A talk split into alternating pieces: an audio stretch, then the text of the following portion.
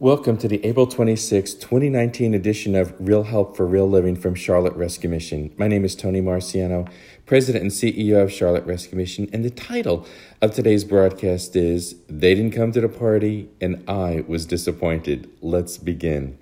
There are times in an organization's life when a celebration is required.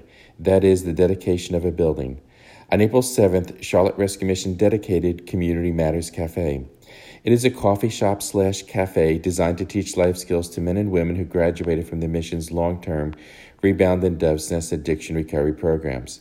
I wanted this to be a celebration that we opened the cafe only because God showed up. There were two individuals from out of state I invited to attend. One was Aunt Mickey from New Jersey. The other was Carl, my state commander when I was ordained to ministry in 1981. As time went on, I had this feeling that neither one was able to attend. I would call my aunt to confirm she was planning to be there. I didn't get the feeling I was on her dance card. She said yes, but there seemed to be some hesitation in her voice. When I would text Carl, I got a, I think we are coming, and that sounded like a definite maybe. Well, plans were being made for the dedication ceremony. We ordered a tent that seated 300 people, and let me tell you, over 500 people came to the dedication. Musicians were lined up, and over 700 double sandwich cookies were made. At my home, other preparations were being made. Carpets had to be shampooed, and that meant I had to clear everything out of the bonus room by myself during a time when my wife was recovering from surgery.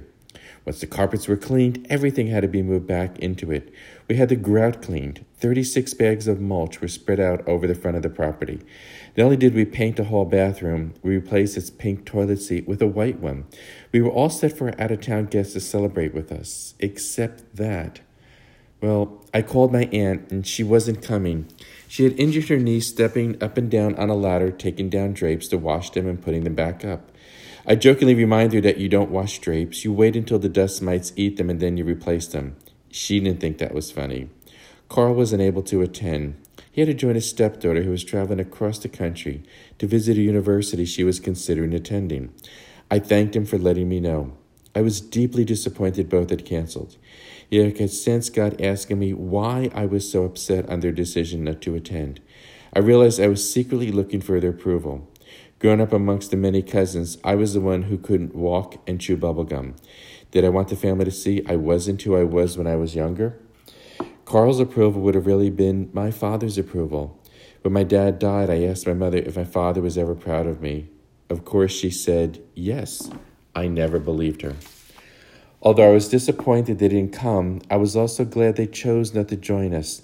It was when they didn't show up, when they didn't pat me on the back, when they didn't say, Well done, thou good and faithful servant, that had the chance to hear a different message from my Heavenly Father. He didn't say he was proud of me.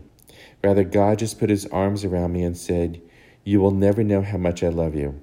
And that was better than being told anything either one could have said to me at the dedication ceremony.